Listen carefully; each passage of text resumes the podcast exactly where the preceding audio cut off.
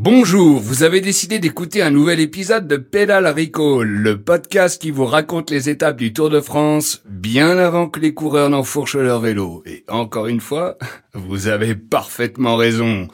Parce que cet épisode, comme l'étape de cet après-midi, vous allez, je le sais, l'écouter confortablement installé dans votre canapé préféré.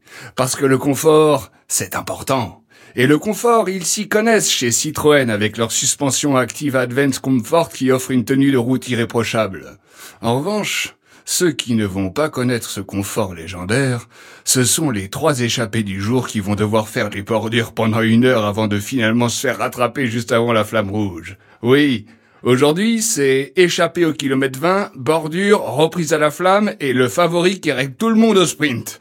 Alors, n'oubliez pas que votre canapé à ce moment-là de la course, il va vous sembler plus confortable que la selle d'un vélo, mais bien moins que les sièges Advance Comfort de la nouvelle Citroën C5X, qui procure une assise incomparable. Pédale Recall, le podcast vélo de Pédale. Attention, messieurs les coureurs Prêts pour le départ? Pédale Recall. Bonjour et bienvenue dans Pédale Recall, le podcast qui vous spoil le Tour de France. Jusqu'à dimanche, on vous raconte chaque étape avant même que vous n'allumiez la télé. Vous ne savez pas qui a tué JFK, vous ne savez pas qui a réellement construit les pyramides d'Égypte, mais vous allez tout savoir de l'étape du jour. Allez, en selle Pédale Recall, le podcast qui prend les étapes les unes avant les autres. Pour boucler les trois dernières journées de ce Tour 2022, je suis accompagné par le boss de pédale, Pierre Boisson. Dossard du plus combatif ou pas? Bah oui, alors plus combatif, tu viens quand même de te faire euh, 10 jours de vacances. C'est vrai, mais honnêtement, les trois dernières étapes, elles vont être un peu dures. Ouais, c'est vrai qu'on va, on va en parler tout à l'heure, mais l'étape du jour. Est-ce que ça s'entend qu'on souffle de dépit dans les micros? Euh, Comment vas-tu, Pierre? Bah écoute, je suis reposé, dispo, Ouais. euh, j'ai pas fait l'étape du jour, donc ça va beaucoup mieux. Et oui, la dernière fois que tu étais dans ce studio, j'ai regardé dans mes archives, nous étions à la veille de l'étape des pavés. Et Van Aert était en jaune. Exact. Et maintenant, il est en vert. Et il aurait pu être en vert et à maillot à pois. Et en réalité, peut-être en jaune. peut-être en jaune. Euh, je te fais un court résumé, comme ça, tu es à jour. Euh, donc, depuis que tu es parti, les coureurs ont monté d'école, ils les ont descendus. Certains ont sprinté, certains ont connu des défaillances. Thibaut Pinot a lâché, il a recollé, il a re-relâché.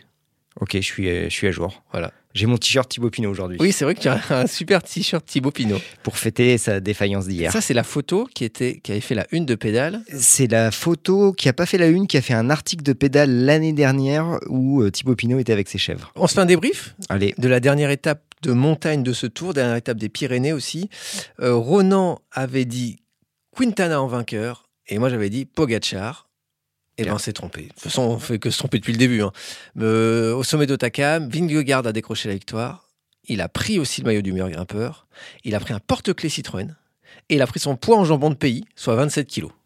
pas mal. Voilà, et, il a, pas mal. et il a appelé sa copine pour euh, célébrer tout ça. Mais c'est sa copine Bah, on sait pas trop, mais la première chose qu'il fait quand il arrive, à, À il prend fois, son téléphone il et il passe un coup de téléphone. Ouais. Peut-être qu'il fait un direct dans le- le- l'équivalent danois de Pedal Recall. Je pense quand même que les Danois envoient des journalistes sur le tour. J'espère. Peut-être, on espère. Avec tout ce qu'ils gagnent, ils ont gagné 4 ou 5, je crois, étapes sur ce tour. Euh, tu retiens quoi de l'étape d'hier? Je retiens Van Aert euh, qui quasiment, qui, honnêtement, tu te mets euh, sur une luge derrière lui, tu montes au Takam. Ah ouais, c'est incroyable, incroyable. Mais c'est surtout à la limite. Parce que tu as, par exemple, Mc- McNulty, la veille, fait un gros numéro de- dans l'étape de montagne. Mais parce qu'on ne l'a pas vu tant que ça avant. Van Aert, on l'a vu à chaque étape. Puis chaque là, il est parti au premier kilomètre. C'est Ouais, le premier vrai. attaquant. Ouais, kilomètre ouais. zéro, il part. Il fait des efforts dans l'échappée. Il est là dans les descentes. euh, et puis, il se fait rattraper. Au moment où il se fait rattraper par, les, par Vingegaard et Pogacar, il est avec euh, Martinez. Et Martinez, il éclate tout de suite. Et, et Van Aert, il fait quand même sauter Pogacar de ça. sa roue. C'est Van Aert qui fait sauter Pogacar. C'est incroyable. hein. Ouais. Alors après, euh, il y a ce grand débat sur est-ce que Van Aert peut gagner le Tour? Moi, je suis encore quand même très très partagé parce que c'est un, un coureur qui est tellement à l'offensive, qui grille tellement d'énergie. Sur trois semaines, je vois absolument pas comment ça. Gagner le tour, c'est autre chose. C'est toute une préparation pour, euh, pour, euh, pour y aller. Après, c'est énormément d'efforts euh, men- mental, en fait, euh, Mm. pour pas prendre devant dans les premières. Tu peux pas te permettre de perdre 10 secondes en première Ouais, semaine. Donc, c'est autre chose. C'est autre chose. C'est autre chose pour les Français aussi, hein, de gagner le tour. C'est complètement autre chose. Euh, on va juste rappeler le général au départ de cette euh, étape. Vingegaard est en jaune, on l'a dit. Pogacar est maintenant à 3 minutes 26, c'est-à-dire qu'il a encore lâché plus d'une minute. Thomas est à 8 minutes. Les, les écarts sont énormes. Godu est quatrième, il a gagné une place à 11 minutes 05. Quintana est cinquième à 13 minutes 25. Quintana est toujours placé sur le tour, hein, parce qu'il commence à, à se faire vieux, mais quand même, il est toujours placé. Endurant. Et le deuxième français, c'est Bardet, euh, huitième à 16 minutes. C'est dur. Beau tour, mais, mais ça va trop vite devant. Ouais. Mais c'est ça qui est étonnant, c'est qu'à la limite, entre Bardet et Godu, l'impression générale laisse penser que Bardet a fait un plus beau tour que Godu, alors qu'il est quand même très très loin. Après, Bardet, il a fait un tour pour essayer d'exister. Il l'a dit hier euh, ou il y a deux jours. Il dit euh, voilà, je me suis senti exister. Et c'est ce qu'il voulait, c'était être devant, jouer quelque chose au général. Godu, il fait un tour pour être dans le top Ouais. 5. Et Mm. donc, du coup, il est très régulier. Tu vois, il se met jamais dans le rouge. Il se fait tirer par ses coéquipiers. Mm. Il fait un beau tour de euh, top 5. Voilà, et il a le top 5. Eh ben Ronan, figure-toi que Ronan, euh, pendant trois jours, a pas cessé de me dire j'aime pas Godu, j'aime pas Godu. C'est un suceur de roue. Il est voilà, il, il accroche pas justement à ce profil. Il accroche beaucoup plus à un Bardet. Ouais, c'est un suceur de roue, mais qu'est-ce que tu veux faire? Tu veux attaquer euh, enfin, Ah, il faut. À un moment, quand tu as fait du vélo, tu vois que Pogacar et Vingegaard sont largement au-dessus. Qu'est-ce que tu veux les attaquer? Ça sert à rien. En tu fait, vas te on- faire éclater on- euh, le moteur. En fait, on se serait pas fait moins chier si les Français n'avaient pas joué le général? Bah ça, c'est une autre question. C'est est-ce que finalement Godu Est-ce est, que ça sert c'est un pas intérêt? plus beau? Il, il Bah aurait ouais. pu aller gagner deux étapes, hein, Mm. En Ah oui, montagne, il est plus sûr, fort, mais euh, faire un top 5 sur un tour quand à son âge, ça te donne l'espoir l'année prochaine de faire podium. Et un podium sur le tour, c'est pas rien. Hmm, c'est vrai. Euh, voilà pour le débrief de cette 18e, 18e étape. Je vais y arriver. Et maintenant, en route pour le futur.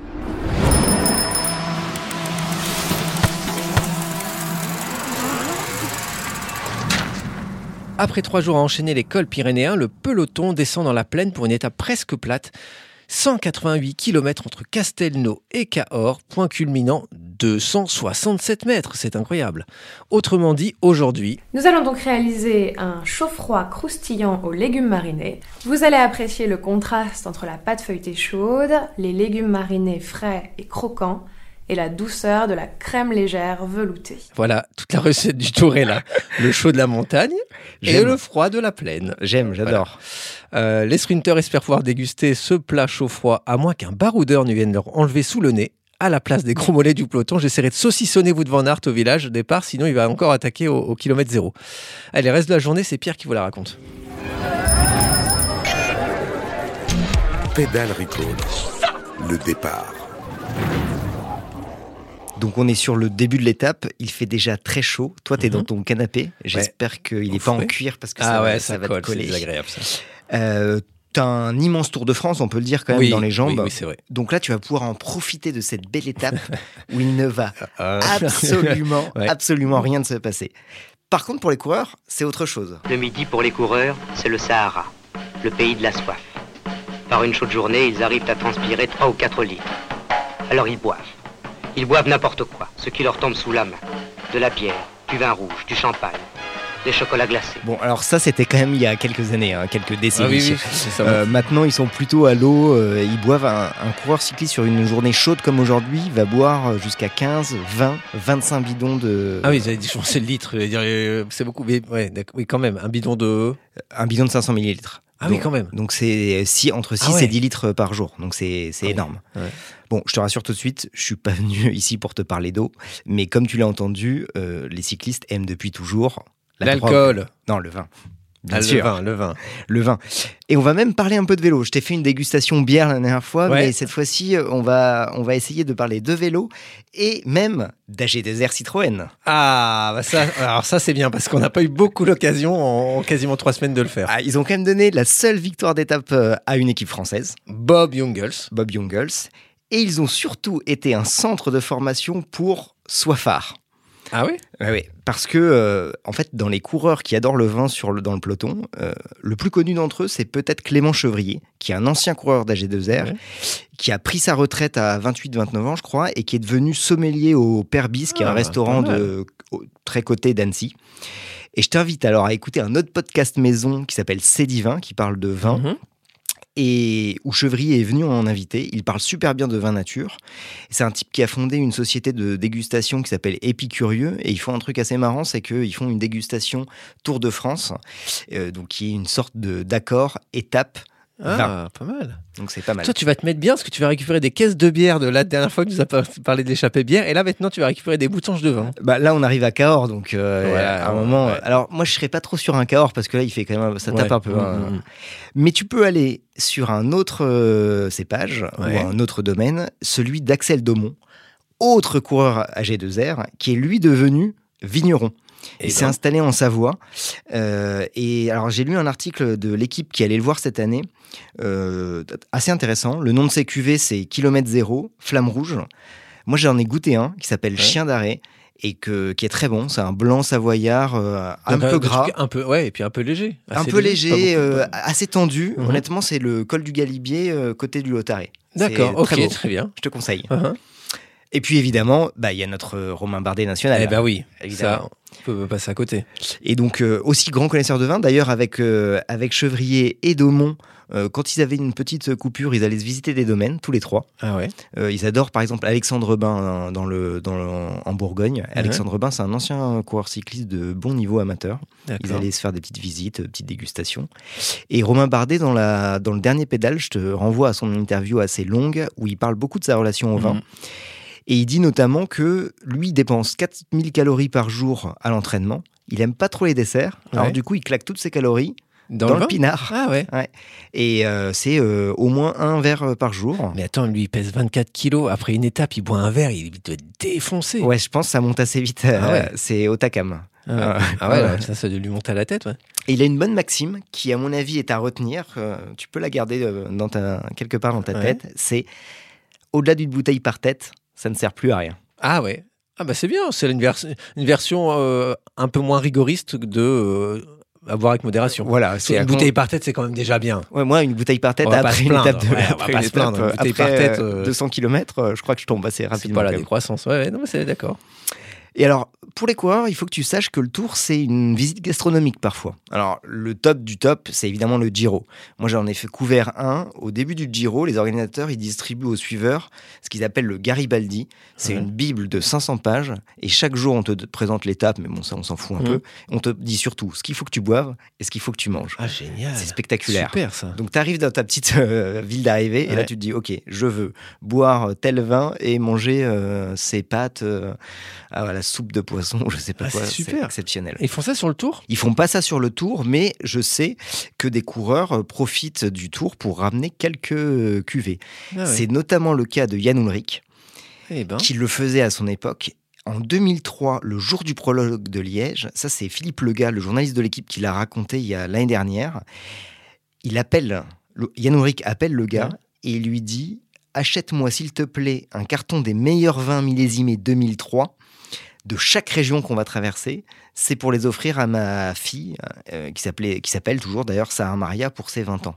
D'accord. Et donc, c'est comme ça que le gars euh, s'est retrouvé à, à rentrer avec le coffre plein de grands crus du Ah ouais, Beaujolais, donc, euh, il du importe des produits pharmaceutiques et il exporte du vin. Exactement. C'est malin, c'est bien pensé. Alors, l'histoire ne dit pas si Yann Ulrich a laissé quelques bouteilles euh, ouvertes pour sa fille, parce que tu sais qu'il a eu quelques, Ouais, quelques, quelques problèmes déboires avec euh, le fisc, c'est ça? euh, avec euh, les accidents de voiture, la drogue et l'alcool.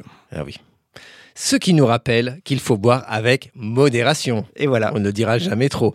Eh ben écoute, euh, c'est non super. Franchement, euh, on a pris plein de trucs sur la bière, sur le vin. On Voilà. est pareil quoi. On n'a pas parlé de l'étape du jour. C'est pas grave, il se passera rien. C'est du tout plat. Par contre, on est quand même obligé de dire qui va la remporter cette étape. Tu connais le- la tradition? Je connais la tradition. Qui va arriver vainqueur à Cahors? Bon, c'est Van Aert qui va, qui va gagner, mais Ah moi je vais parier sur un type qui a un nom de Rome, Albert Torres Barcelo. Un mec de Movistar Ouais. dont personne n'a jamais Ah, parlé, donc dédicace pour lui. Ou alors euh, un grand cru, euh, Pierre Latour. Ah, très bien. Ah, la chute, bravo. Et, et Van, Van Aert, t'imagines Van Aert remporte les trois dernières étapes? Il peut, hein C'est tout à fait possible. Parce que le contre-la-montre, honnêtement, on en, on en parlera demain, mais c'est possible. Et sur les champs, euh, Sur les champs, il faut que ce soit les lui. sprinters, ils ont tous, ils sont, ils en peuvent plus. ils T'as vu Jacobsen jambe. Jacobsen, il est au bout de sa vie. euh. Ah ouais. Euh, moi, je mise sur Stéphane Kung. Parce qu'il faut bien que la Groupama FDJ finisse son tour avec autre chose qu'une place dans le top 10 au général. Et surtout, parce que j'avais envie de partager avec vous la chanson des supporters de Stéphane Kung. Allez, c'est cadeau.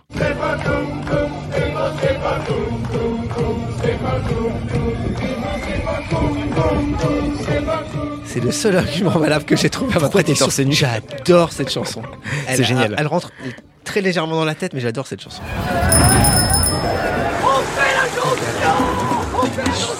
Pédale Recall. Merci d'avoir écouté Pédale Recall jusqu'au 24 juillet. On sera là tous les jours d'étape au petit matin pour vous spoiler votre journée de Tour de France.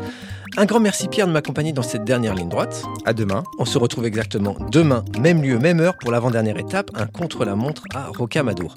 Merci de nous avoir écoutés et n'oubliez pas, Michael Bière ne porte pas un faux col, c'est un coureur cycliste.